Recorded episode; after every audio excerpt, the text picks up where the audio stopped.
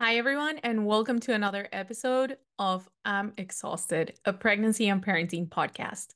I'm your host, Marcella. Last episode, we talked about a little bit about infertility, Mounjaro, how I ended up getting pregnant, and a couple of more things. Today, we are going to talk about something very important that hit me pretty fast when I first got pregnant. Today, we're talking about prenatal depression. I know a lot of us are constantly hearing about postpartum depression, but today we are going to talk about that depression that happens before you even give birth. Something I didn't know I didn't expect my depression, my anxiety to get worse, my panic attacks to come back. Um, so it's been a not so fun trip around pregnancy with this, but it's still a learning experience every day. So let's get into it. First, we're going to talk about what is prenatal depression.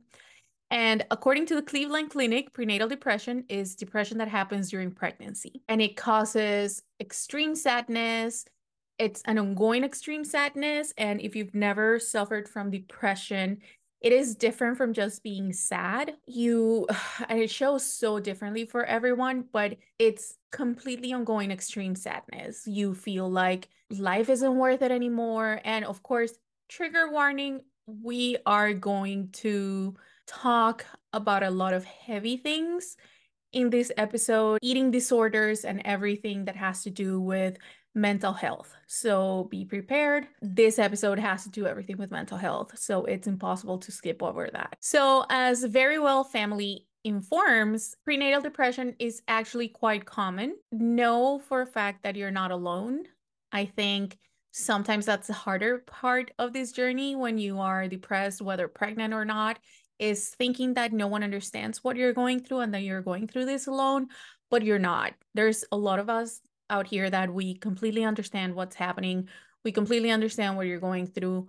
Honestly, there's so many resources that we will be talking about, but know that you're not alone. This is very common. There's nothing wrong with you. That this is part of what's happening and it's just hard. It's it's really hard. It makes it a little bit harder to deal with your pregnancy and whatever is going on, but it's normal. I know I hadn't heard about prenatal depression before. And then as soon as I got pregnant, I soon thereafter started feeling a lot of changes in my body, right? And I wasn't sad because I was pregnant. I mean, if you heard my other episode, I've been trying to get pregnant for three years.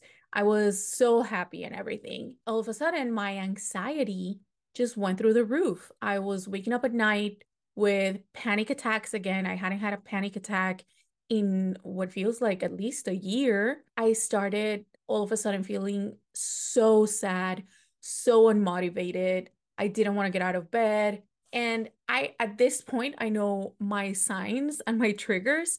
And I know that as soon as I don't want to get out of bed, I'm not doing well. And that's exactly how I started feeling. Full disclosure, I take medicine for my depression and I've been taking my medicine every day, same time, same dose.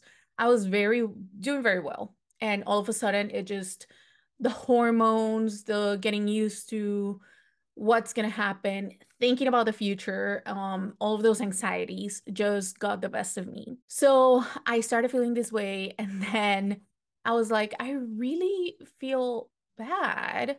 And then when I went to the doctor, I could not stop crying. So let's get a little bit back into what prenatal depression is and how it works. So, like every depression, it can range from something very mild to severe, and it can impact a woman's daily life. Again, talking from my experience, if I'm not doing very well, it's really hard for me to get up and record or get up and create content and do everything that I do and everything that I love. It includes anxiety, hopelessness, lack of energy for sure. Some people have difficulty sleeping, some other people sleep more, and there's some changes in appetite. The good thing here is that uh, you can always seek treatment, and this treatment will help.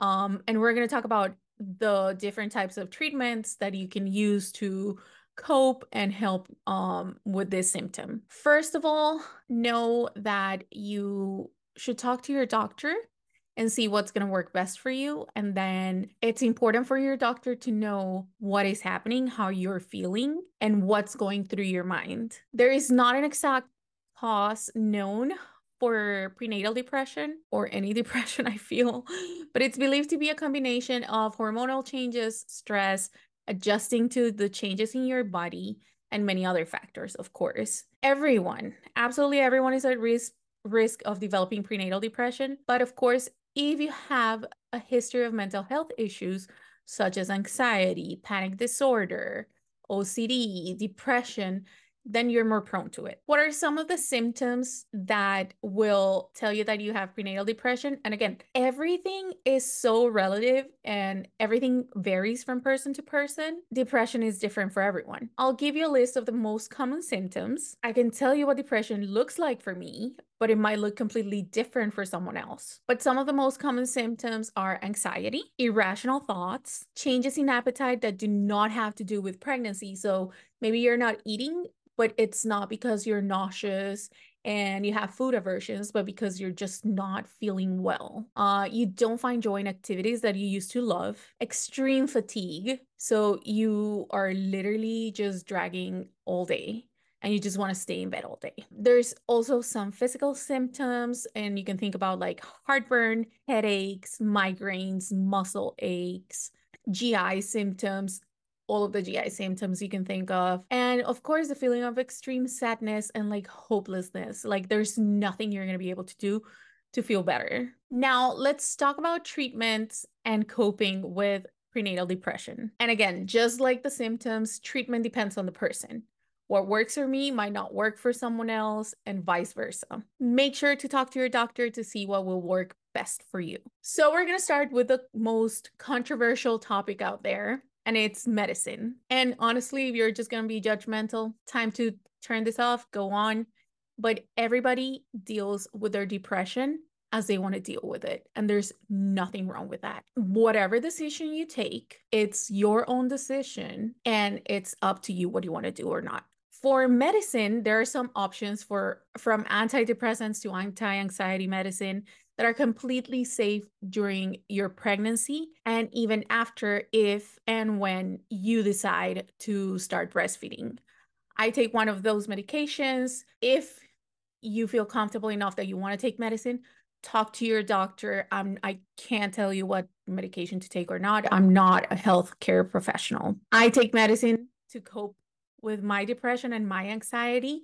And this was something that I talked to the doctor about even before starting the journey of getting pregnant, just because I feel better when I'm on the medicine that finally it took me years to get to this medicine and I feel really good on it. And I just absolutely feel like I don't want to stop taking it because it works for me. And I wanted to make sure that if I was going to have a baby and if I was going to go through this pregnancy, I needed to take something that was going to be safe enough for the baby and for myself. So, medicine is still an option that you should talk about with your doctor, not your friends and family. Base your decision on what you want and what your doctor recommends or doesn't. Then we're going to go with other options that are not uh, medicine based, but they could be mixed with medicine, of course. That's up to you, whatever mix and match of therapy behaviors and everything you want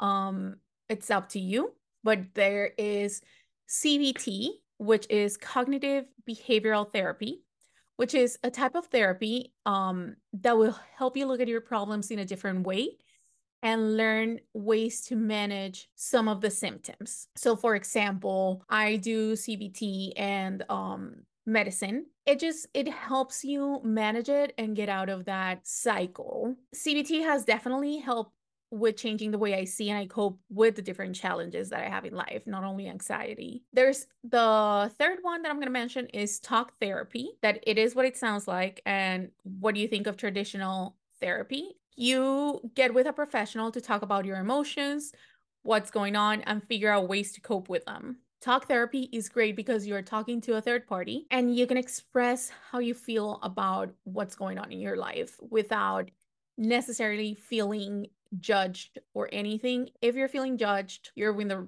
you are with the wrong therapist. A therapist's job is to be neutral while you're telling them the story and then help you cope with what's going on. And remember that just because you go to one therapist doesn't mean you have to stay with that therapist. You have all the right to look for the right therapist that fits you. Just like medicine, you can try different things and whatever fits you best and it's best for you and what you're going through. That's what matters. So, some coping mechanisms are reaching out for support. A lot of people are very blessed and lucky to have a support system. A lot of others don't. If you do, talk to a trusted friend or a family member or joining a support group if you don't have that network around you can help you feel better and less isolated. And this, again, it can look different for everyone. I fortunately have a good support group, but also sometimes I just feel like I want to be talking and networking and just letting everything out with a group of people that are more neutral, meaning they don't really know me or what's going on. So I do hang out on a lot of like Reddit rooms that have to do with supporting each other, mental health, or different subjects or whatever.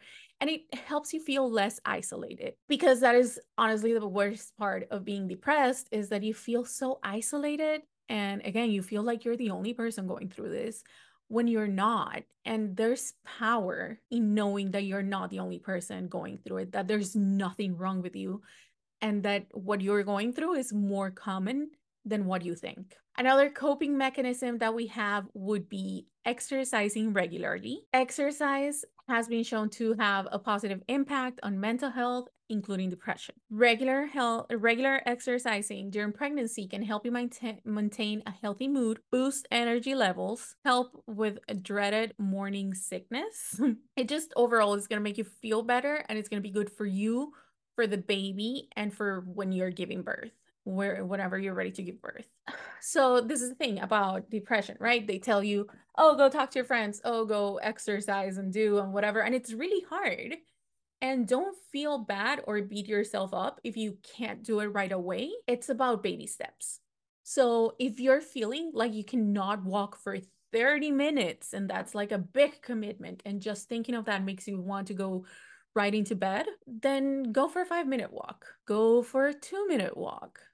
Start going to the corner. Start going a little bit further and celebrate each milestone because it could be hard, even if it's just to go 50 feet away. It could be really hard, and you deserve to love yourself for being able to do that. Every day, try to go for a little longer and you will notice the changes and consistency is key for everything in life that is like my one saying so the more consistent you keep at it the better you're going to feel and the more you're going to be able to do something else that it might be a little bit difficult when you're going through something hard is getting enough sleep, but lack of sleep can definitely worsen symptoms of depression and anxiety. Try to get at least seven to nine hours of sleep each night and maintain a consistent sleep schedule. Also, if you're exhausted because hello, you're creating life, take a 20 minute nap. If you can afford to do it, take a 20 minute nap. Right now, your body is working so hard to create a baby. Just go ahead, do it. Don't feel bad about it. It is hard